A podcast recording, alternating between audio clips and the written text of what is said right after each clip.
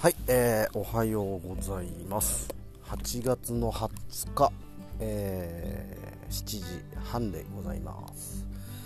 今日はめっちゃいい天気ですね。これは久しぶりに暑い中の仕事になりそうな予感です。はい、えー、昨日は石垣ラジオの収録でした、えー、佐藤ルミさんと佐藤ロドリゲスさんまあ別にロドリゲスなんですけど日本人ですよ。まあそういう名前でね多分活動されているということなんですけども、えー、まあ、その夫婦で、えー、来ていただいて、えー、まあ、盛り上がりましたね。トータルで多分2時間半ぐらい話してもらったと思います。2時間半ぐらいですね多分ね。うん。いやいや いろんな人がおるなって、まあ、毎回毎回ね話を聞くたびに思うんですが今回はまた全く知らない方だったので、えー、そういう方の話を聞く時っていうのは、まあ、不安半分期待半分ぐらいで、聞くんですけども、まあ、見事に面白い、えー、収録になったんじゃないかなと思います。でまあ、やっぱ話を伺っててね思うんですよ、まあ、その今回の佐藤夫妻だけではなくて、えー、まあ結構石垣ラジオに来てくれる人に割と共通してると思うんですけど、えー、まあ、みんなね、まあ、もちろんそうでない時期はあったと思うんですがあ、まあ、少なくとも今お話を聞いた状態の皆さんはうんなんかすっごいね、え楽しんでるんですよね、えーと、自分の人生を。めっちゃ楽しんでる人たちばっかりででだからなんか話を聞くうちらもすごい楽しくなるしうーんねえー、とすごいでも今の時代を生きるにはすごい大事な能力のような気がするんですよね。え昨日もちょっとそういう話になったんですけど、えー、まあ、例えば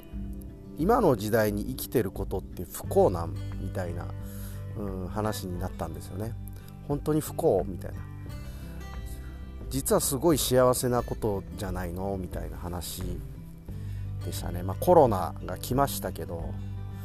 確かにコロナで生活変わって不便なこともめっちゃ増えてで今まであったこの、ねえー、と出会いとか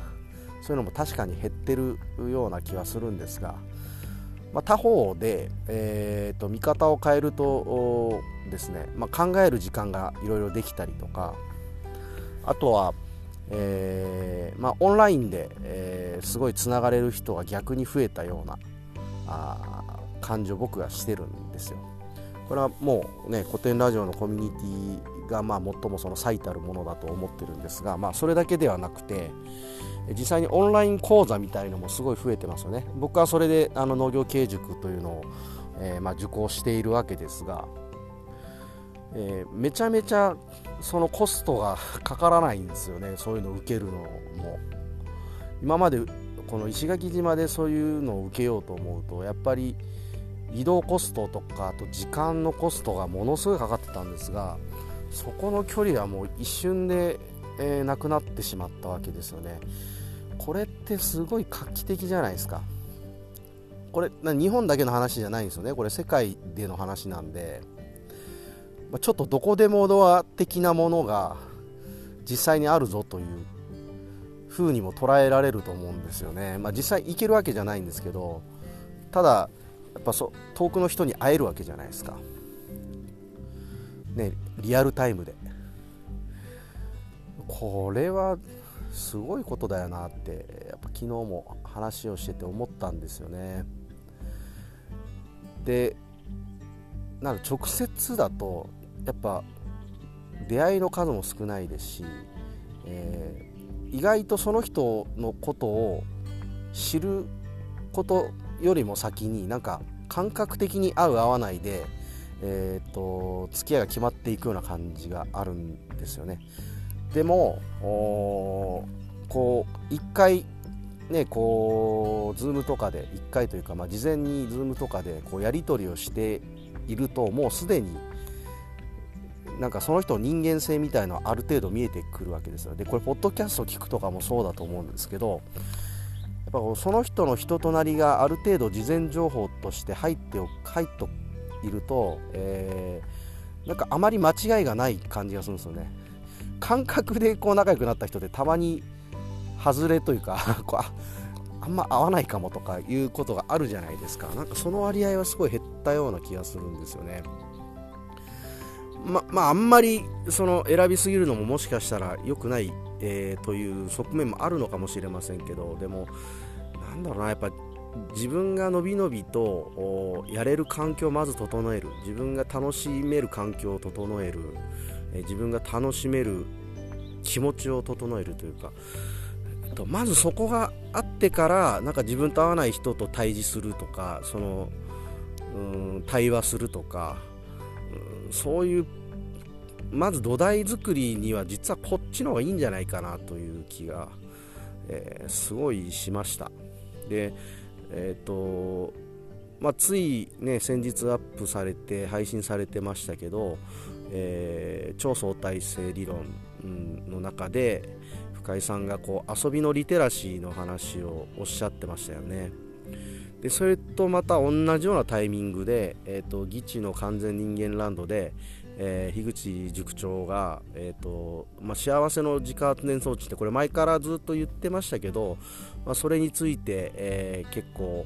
こういう条件が必要でみたいな話をされてて、まあ、その話を聞いていたらですねまあなんかちょっと似た共通点みたいのがあるような気がしてで要するに、えーと、自分の人生を楽しめているかどうかなんですねで楽しめるようになるためのリテラシーみたいなものとか、えーと、そのスキルみたいなものが、えーと、実は今求められているんじゃないかというふうに、まあ、僕は捉えたんですけども、えー、で意外とそのもうすでにできている人も結構いるわけですよねそれが。でそれがなんか要するに石垣ラジオのゲストに来てくれる人が、えー、そんな感じだなと、えー、思ってるんですよ僕は。はい、で昨日も本当そういうもうもね辛い時もあったみたいな話もちょっと聞きましたけどもうなんか抜けてしまってますよね。普通に、えー、やっぱ自分にフォーカスできててやっぱ自分の楽しいを追求できるのでなんかあまり人に当たらないというか、えー、まあ、出来事とかにはやっぱこう、えー、思いを寄せるというかね、まあ、ゴミの問題とかそういうものに思いを寄せたりっていうことはもちろんされてて、うん、でもあのー、なんだろう、えっと、誰が悪いみたいな話はしないんですよねあんまり。うんまあ、イデオロギーの違いとかってやっぱどうしてもあるもんだしえー、ただなんかそれってすごい表面的なものなんだと思うんですよね。そこのイデオロギーにたどり着くまでのその人の、えー、家庭とかあ環境やっぱそういうものがあるじゃないですか。でその人人間性をやっぱそのそういうとこ家庭も含めた環境も含めたところから考えていかなきゃいけないし、えーまあ、その右と左っていうのがあったとして右の人が左の人に対して、えー、まあ、思うことって、まあ、一般的にはですよ、まあ、反対のことしか思わないというか、まあ、意見が違うので批判的なことしか考えないんですけどでも本当はそこはもうやめにして、えーともう一個深い段階で話ができるようになった方がいいと思うんですけどえー、そうなるためにはですよ相手のディティールその意見の違う人の話を聞ける状態になるためにはやっぱまず自分が、えーと、楽しめているという状況にないと、うん、結構難しいんだろうななんてことをね、えー、思いましたね、まあ、だからやっぱまず自分が楽しめる環境を作るというか本当遊びのリテラシーを高めたりとかえー、それこそ樋口さんの、ね、自家えーと、幸せの自家発電装置というものをやっぱきっちり、えーと、持っているということが非常になんだろう大事なことだしそういう人が増えるともうちょっと世の中も緩やかに、えー、変化を見せ始めるんじゃないかななんてことを、えー、昨日ちょっと収録してて、えー、思ったあですね。まあでも面白い人本当いるっすよ。いやマジすごかったっす。えっ、ー、とまあフラダンサーなんですよね、まあ、2人ともそうなんですけどいやいや最後の方はもう本当圧巻でえっ、ー、とまあ、1時間ぐらいで終わるかなと思ってもう1時間1本配信って思って撮ってたら1時間で終わらず結局1時間半ぐらい撮ってこれどっかで切らんといかんなみたいな風に今思ってるんですけどいやすごかった。最後に畳みかけるように来ましたね。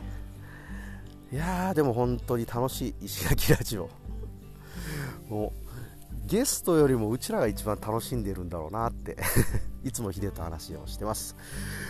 はいあいい天気。なんかねえっ、ー、と向こうが畑の僕の畑のねえー、とこに木が1本生えてるんですがそこの枝に今冠足止まってますね。うんなんかいいことあるっすかね今日ね。はい、えー、じゃあ今日こんな感じで終わります、えー、聞いてくれてありがとうございました。